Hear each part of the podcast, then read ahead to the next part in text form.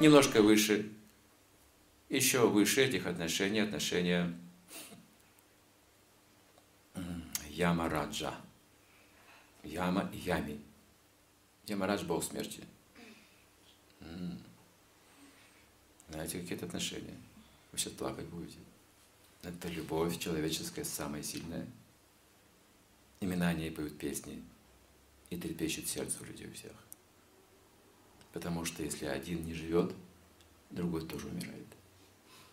Поэтому люди помнят Ромео и Джульетту, это третий уровень любви. Ямарадж, яма. Смерть их не пугает. Если даже на расстоянии кто-то умирает, партнер чувствует и отказывается. Независимо от расстояния, как одно целое, эти люди. Это очень сильные, сильные чувства. Обычно к этому склонны к шатрии. Люди воинской натуры. Так пылко могут любить вот в страсти вот эта человеческая любовь, такая сила. За даму сердца они сражаются, тоже, знаете, вдохновляет рыцарские турниры. В прошлом были с вами вары, когда они бились насмерть. Увидев красавицу, они падали с лошадей в обморок иногда. Увидев таких ярких. Ну, тогда и красавицы были соответствующие тем воинам. Сейчас тут макияж работает у нас здорово. А тогда эту женщину никто не видел до самовары в глаза из мужчин даже.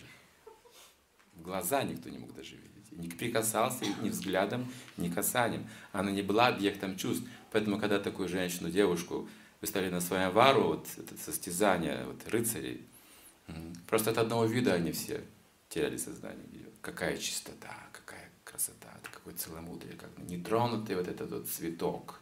Для кшатри это огромная сила, вдохновляющая красота вот женщины.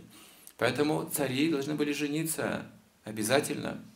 И не просто жениться, а жениться на достойной царевне, чтобы иметь вот эту вдохновляющую силу управлять справедливо.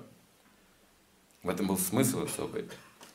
Важный, полезный смысл для многих людей. Как? За каждым сильным мужчиной есть какая-то сильная женщина, говорится. Если есть Юрий Цезарь, есть Клеопатра. На Востоке так здесь тоже говорят, верно? Если мужчина достигает чего-то большого, это наполовину 50%, даже больше 50% успех. Влияние женщины, она вдохновляющая сила. Это третий уровень любви.